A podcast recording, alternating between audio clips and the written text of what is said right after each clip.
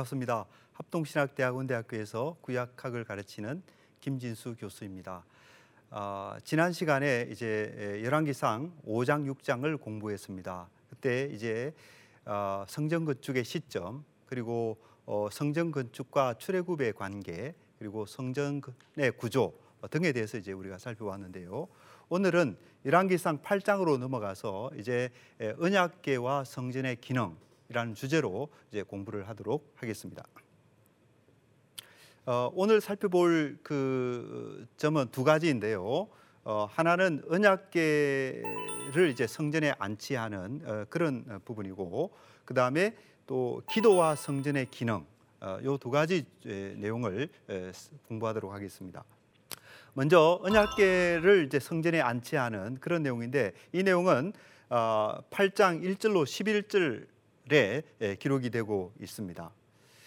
어, 솔로몬은 이 언약계를 이제 에, 새로 지은 성전 지성소에 안치하기 위해서 이제 일을 하게 되는데요. 먼저 어, 지도청 인사들을 소집합니다. 이스라엘의 원로들, 각 지파의 에, 지도자들, 또 이스라엘 자손들의 족장들 이런 사람들을 이제 다 아, 소집을 하고요.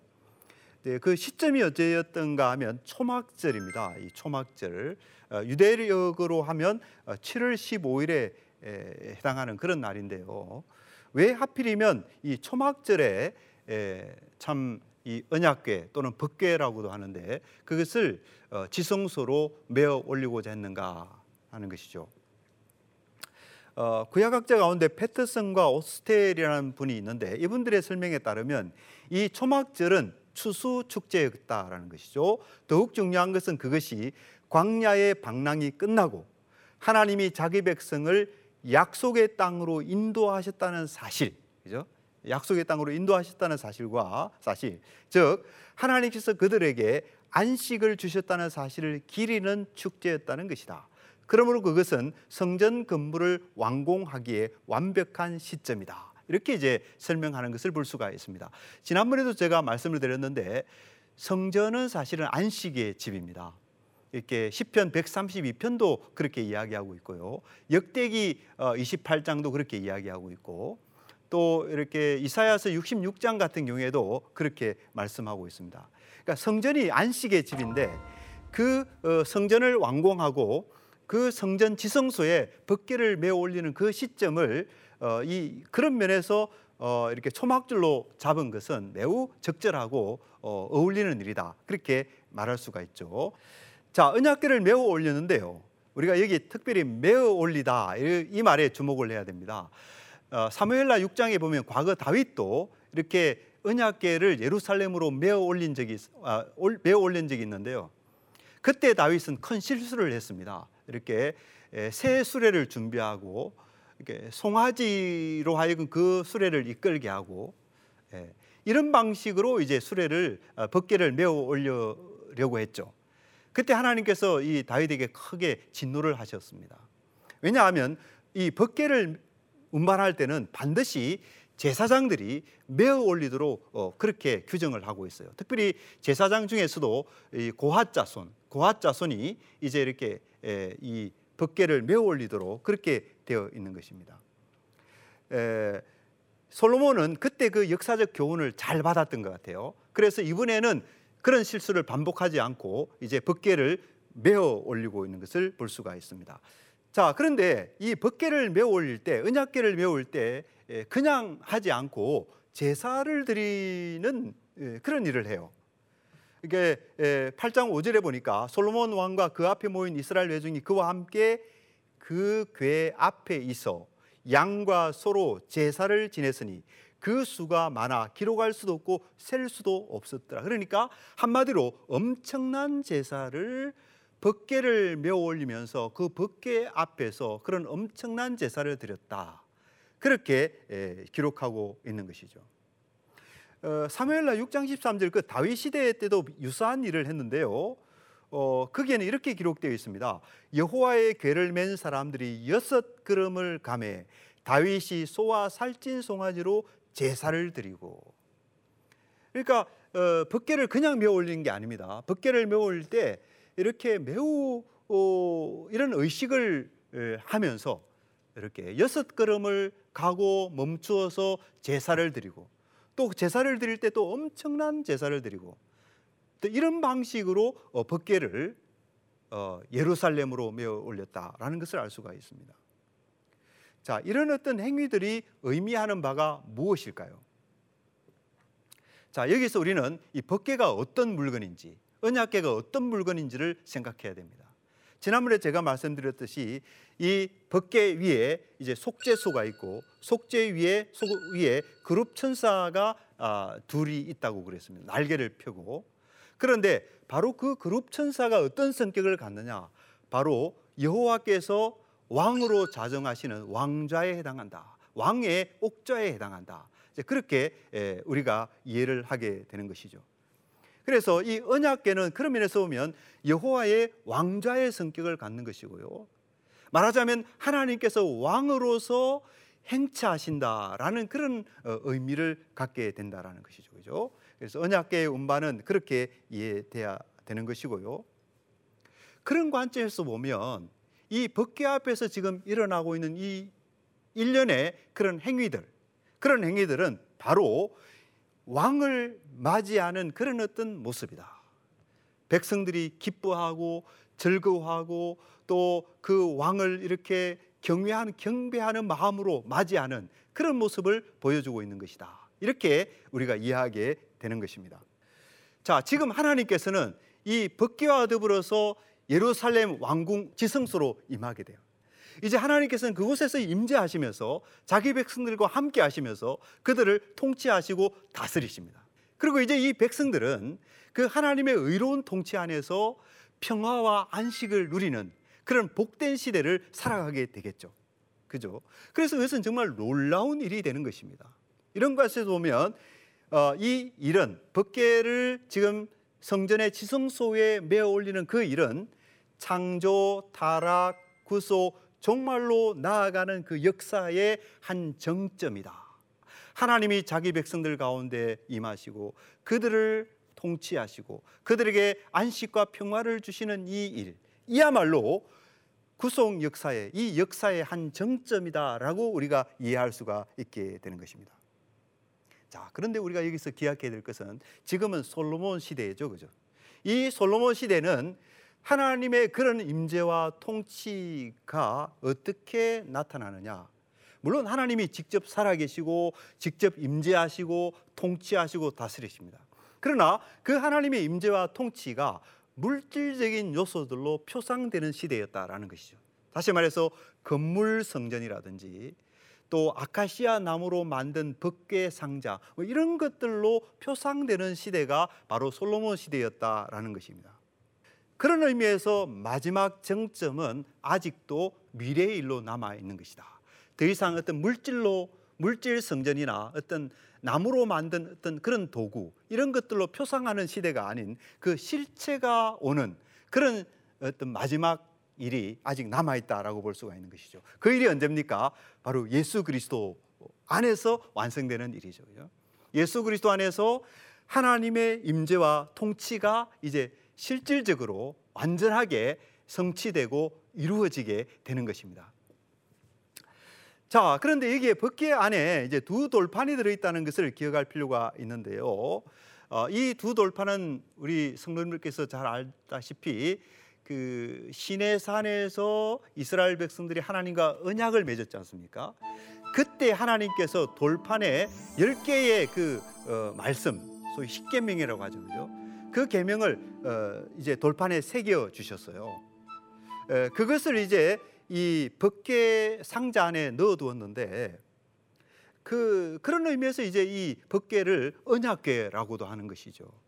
왜냐하면 시내산에서 이제 에, 하나님과 이스라엘 백성 사이에 언약이 맺어졌고 그 언약의 관계를 규정하는 그 규정이 바로 십계명으로 대표되는 것이죠. 어, 그래서 그런 면에서 보면 이 두 돌판이야말로 하나님과 이스라엘의 언약 관계에 대한 보증이다. 언약의 규약을 담고 있음과 동시에 그 관계를 보증하고 있는 것이다. 이렇게 말할 수 있죠. 자, 그런 의미에서 성경은 이 법계를 계속해서 언약계라, 언약계라 이렇게 부르는 것입니다. 어, 열왕기상 8장 9절에 이제 이 두 돌판 뭐 언약을 맺었을 때 뭐 이런 표현들이 나오고 있지 않습니까? 자, 그래서 제가 아까 이제 하나님의 왕자 또 하나님의 임재 어, 또 하나님의 통치 이런 말씀을 계속 드렸는데요.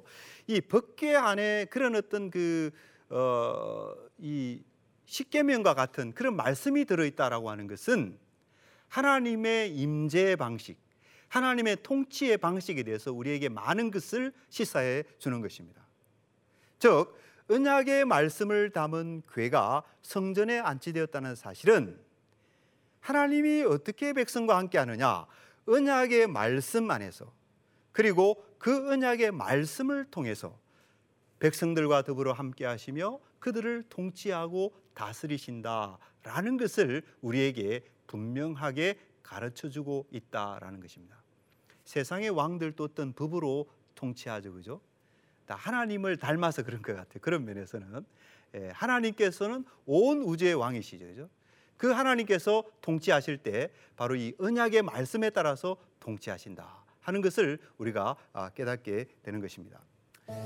괴를 성전의 지성소에 메어 올렸는데요. 그러자 어떤 일이 일어났는가 하면 제사장이 성소에서 나올 때에 구름이 여호와의 성전에 가득함에 그렇게 되어 있죠. 영광의 구름이 성전에 가득했다 그렇게 말씀하고 있습니다.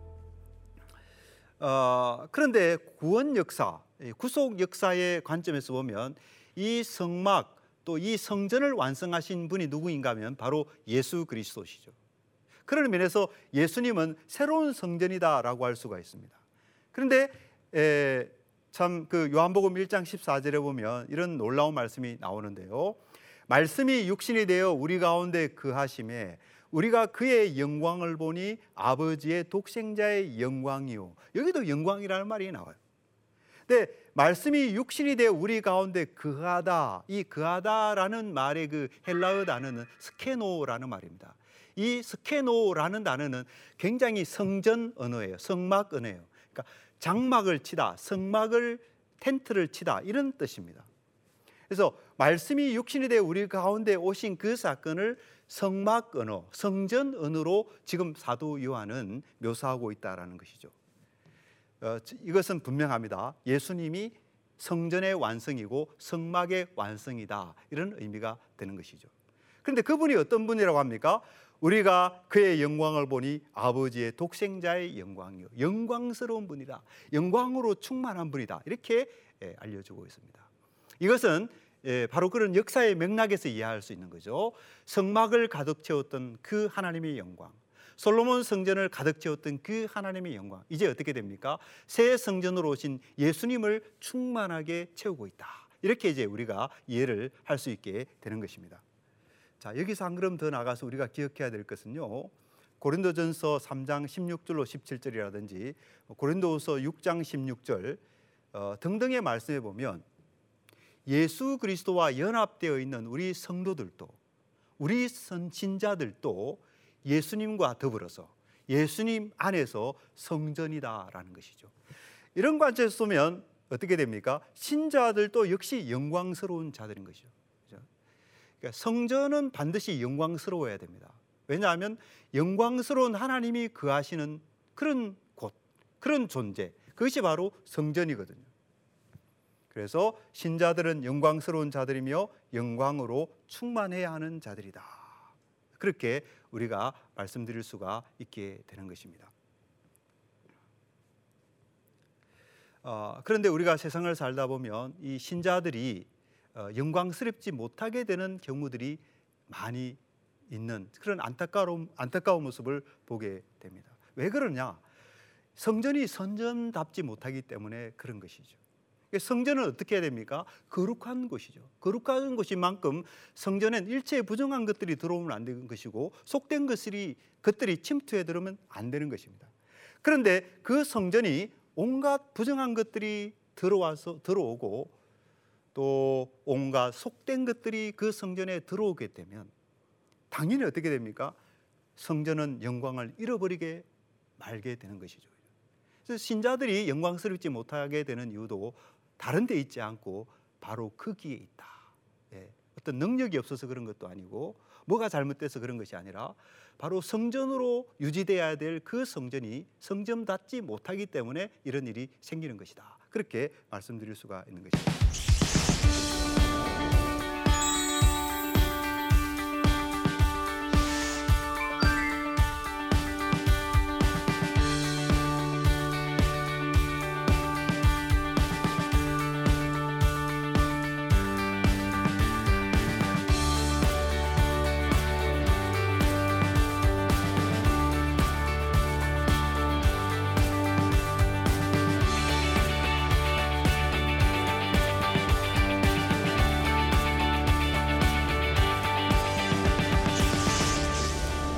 그다음에 오늘 두 번째 주제로 이제 기도와 성전의 기능에 대해서 살펴보겠는데요. 어, 열왕기상 8장 22절로 53절에 보면 솔로몬이 이제 성전 봉헌식을 하는데 그 성전 봉헌식을 하는 맥락에서 매우 긴 기도를 드리는 모습을 보게 됩니다.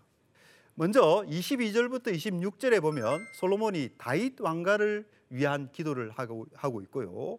그리고 27절로 53절에 가서 보면 일반 백성을 어, 위한 기도를 에, 올립니다. 그러니까 아, 두 가지 기도이죠, 그죠? 먼저 다윗 왕가를 위한 기도를 보면 이런 내용이에요.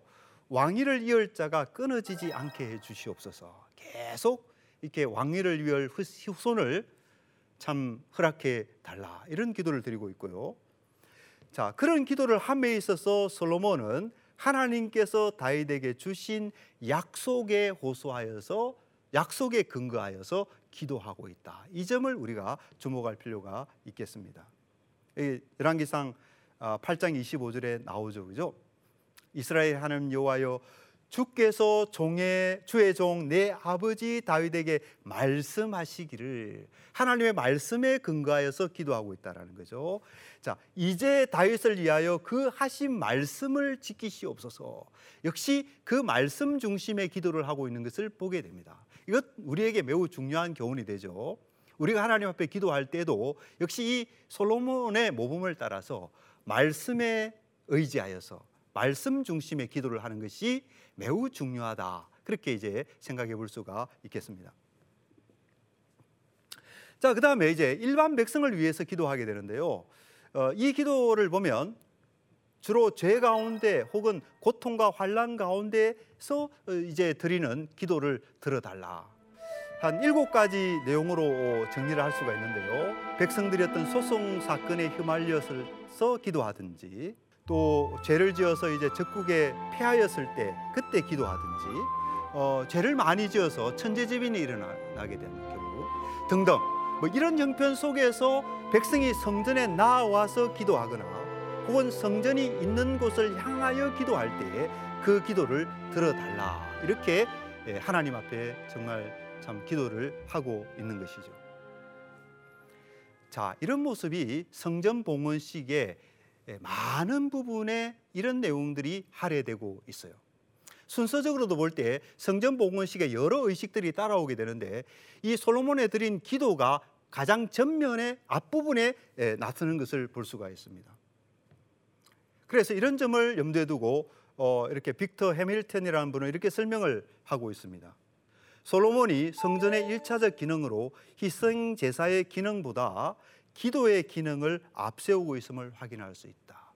적어도 솔로몬 성전과는 관련해서 그렇다는 거죠. 성전의 기능이 기능이 여러 가지가 있겠는데?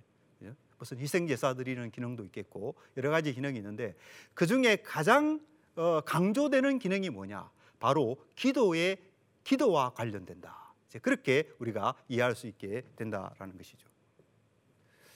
어, 제가 여러 차례 강조했습니다만은 성전은 하나님의 통치가 이루어지는 곳으로서 그런 의미에서 하나님의 왕궁이다 이렇게 말할 수 있죠. 그런데 그런 하나님의 통치가 이루어지는 성전이 어떤 장소이냐? 기도의 장소이다라는 거죠. 기도하는 것이 강조된다라는 거죠. 자, 여기서 우리는 무엇을 추론해 알 수가 있습니까? 바로 기도는 기도는 하나님의 통치 수단이다. 우리가 하나님께 어떤 개인적인 기도를 올립니다만은 그러나 그것은 어떤 사적인 어떤 차원에서 머물지 않고 적어도 하나님의 관점에서 보면 그 기도는 뭐냐? 하나님의 통치를 펼쳐가는 그 수단 중의 하나이다. 이런 사실을 우리가 알게 된다라는 거죠. 그렇죠? 그래서 어, 기도를 통해서 어, 하나님의 뜻이 실현되어지고 또 기도를 통해서 하나님의 나라가 세워지게 된다. 이런 어떤 영적인 원리, 이런 원리를 이 솔로몬의 성전 봉헌식이 분명히 가르치는 바이고 또 우리는 이 성전 봉헌식의 모습을 보면서 이 중요한 내용을 분명히 배워야 된다. 하나님께서 어떻게 다스리느냐? 기도를 통해서 다스리신다. 그런 어, 사실이죠. 어, 열왕기상 8장 31절에 보면 그 기도의 내용이 이제 여러 가지 나타나고 있고요. 역시 32절에도 이제 나타나는데 자, 여기 보면 이 이제 기도의 내용인데 에, 에, 여기에 등장하는 단어들에 이제 주목할 필요가 있어요. 여기 보면 범죄하다는 말, 또 어, 맹세한다 이런 말, 그렇죠? 그리고 어, 심판하다, 어, 죄를 정하다, 이제 또 의롭다 하다 이런 단어들이 이, 나타나는데 여기에 우리가 이제 좀 주목할 필요가 있는 것입니다. 이 단어들을 가만히 보면 어떤 재판관이 법정에서 이, 이 옳고 그름을 이렇게 에, 판결하는 그런 모습을 연상하게 된다라는 것이죠. 그래서 하나님은 성전에서 백성을 판결하는 최고의 재판관이시고 최고의 왕이시다. 아, 분명하죠, 그죠? 예, 하나님은 최고의 재판관으로서 이제 백성들이 여러 가지 형편과 사정을 가지고 나와서 하나님께 아뢰을 때에 하나님께서는 백성을 다스리는 왕이요 통치자요 재판관으로서 그들의 형편과 사정에 귀를 기울이고 그들의 소원을 들어주시고 그들의 문제를 해결해 주시고 이런 일을 하시는 모습 어, 모습이 솔로몬의 그 기도 속에 잘 나타나고 있다, 잘 묘사되고 있다 이렇게 말씀드릴 수가 있는 것입니다. 어, 솔로몬의 기도는 성전을 가리켜서 내 집은 만민이 기도하는 집이라 일컬음이 될 것임이라 한 이사야 선지자 말씀의 어떤 역사적 배경이 된다 이렇게 예, 설명드릴 수 있겠고요. 예수님께서 또 이제 그 말씀을 인용하셨죠. 이사야 선지자의 길을 글을 인용하셔서 이 성전을 더럽히는 자들을 꾸짖으시면서 이렇게 말씀하십니다. 내 집은 기도하는 집이라 일컬음을 받으리라 하였거늘 너희는 강도의 소굴을 만드는도다. 자, 이런 말씀이 바로 이 솔로몬의 성전 봉헌식에 뿌리를 두고 있다 이렇게 볼 수가 있습니다. 솔로몬 성전 봉헌식에서 이 기도의 중요성이 매우 강조되고 있지 않습니까? 이제 그것과 관련되는 내용이다 그런 것이죠. 그런데 이 요한복음에 보면 예수님께서 이렇게 말씀하셨어요. 내 이름으로 무엇이든지 내게 구하면 내가 행하리라. 아까 솔로몬은 뭐라고 그랬습니까? 성전에 나와서 기도하든지 성전을 향해서 기도하면 하나님께서 그 내용을 들어주시옵소서. 또 하나님께서 그 내용을 그 기도를 들어주시는 것이죠, 그죠? 근데 예수님은 내 이름으로 무엇이든지 내게 구하면 내가 행하리라 그랬습니다. 이 예수님이 누구십니까? 바로 성전의 완성이신 분이죠. 새 성전이신 분이죠, 그죠? 그래서 예수님의 이 말씀은 솔로몬 성전 봉헌식에서 나타나는 그 기도의 내용과 일맥상통한다. 그런 얘기가 되는 것입니다. 사실 구약 시대의 이 솔로몬의 성전도 하나님의 이름을 위한 집이었어요. 그죠? 하나님의 이름을 위한 그 집에서 올리는 기도를 하나님이 들으시겠다고 그러는데 예수님은 내 이름으로 무엇이든지 구하면 내가 행하리라 그렇게 말씀하고 있어요. 어, 그래서 이 말씀은 바로 솔로몬 성전의 기능과 관련 속에서 이해돼야 된다. 다시 말하면 구약과 관련 속에서 이해돼야 될 예수님의 기도에 대한 가르침이다. 아, 그렇게 우리가 이해하게 된다라는 것입니다. 자, 이제 강의를 마무리하면서 어, 이제 우리에게 적용할 점 몇 가지만 살펴보도록 하겠습니다. 먼저 법계에 담긴 십계명은 하나님의 통치 방식을 알려준다고 말씀드렸죠, 그죠? 하나님은 계명으로 말씀으로 통치하십니다. 예, 우리가 성경을 읽고 배워야 하는 이유가 바로 여기에 있는 거죠. 그러니까 성경 말씀을 바르게 알고 그 말씀을 따라 살아갈 때 그것이 바로 무엇인가? 그것이 바로 하나님의 통치를 받는 것이다. 아, 이것이 바로 성경이 가르치고 있는 분명한 내용이 되는 것입니다. 그래서 우리가 성경 말씀을 잘 배우고 바르게 알아야 될 중요성이 바로 여기에 있는 것이죠. 둘째, 솔로몬 성전에서 강조되는 것은 기도라는 사실에 주목해야 됩니다. 어, 성전이 기도하는 집이다라는 것의 의미는 기도가 하나님의 통치 수단이다라는 것이에요. 아까 제가 말씀도 하나님의 통치 수단이라고 그랬는데 역시 기도도 하나님의 통치 수단입니다. 그러므로 기도 없이는 하나님의 통치를 받을 수가 없는 것입니다. 기도하지 않고 하나님의 통치 가운데 산다 있을 수 없는 일이다라는 거죠. 예. 그래서 성도는 성도는 아, 새 성전이신 예수님 안에서 기도를 통해서 뭘 하느냐? 하나님의 다스리심을 받고 하나님의 통치를 받아서 하나님 나라의 백성으로 살아가는 그런 축복을 누리게 된다라는 것이죠. 세 번째, 구약의 성전은 하나님의 영광이 가득한 곳이었습니다. 구약의 성전을 완성한 예수께서도 영광스러운 분입니다. 예수님을 믿음으로 그분과 연합된 성도들도 어떠합니까? 그 성도들도 예수님 안에서 예수님과 더불어서 하나님이 거하시는 성전이 되는 거예요. 그러므로 성전이 본질상 영광스러운 곳이듯이 성도들도 그런 의미에서 영광스러운 존재일 수밖에 없는 것입니다. 영광스러운 존재가 아닌 성전이 있을 수 없듯이 영광스럽지 않은 성도가 있을 수가 없는 거예요.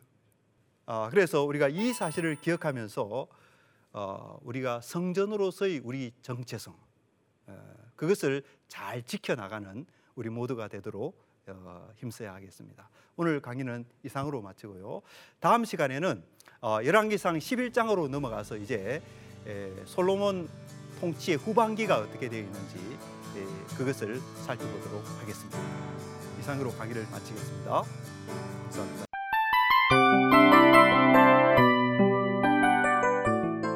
이 프로그램은 청취자 여러분의 소중한 후원으로 제작됩니다.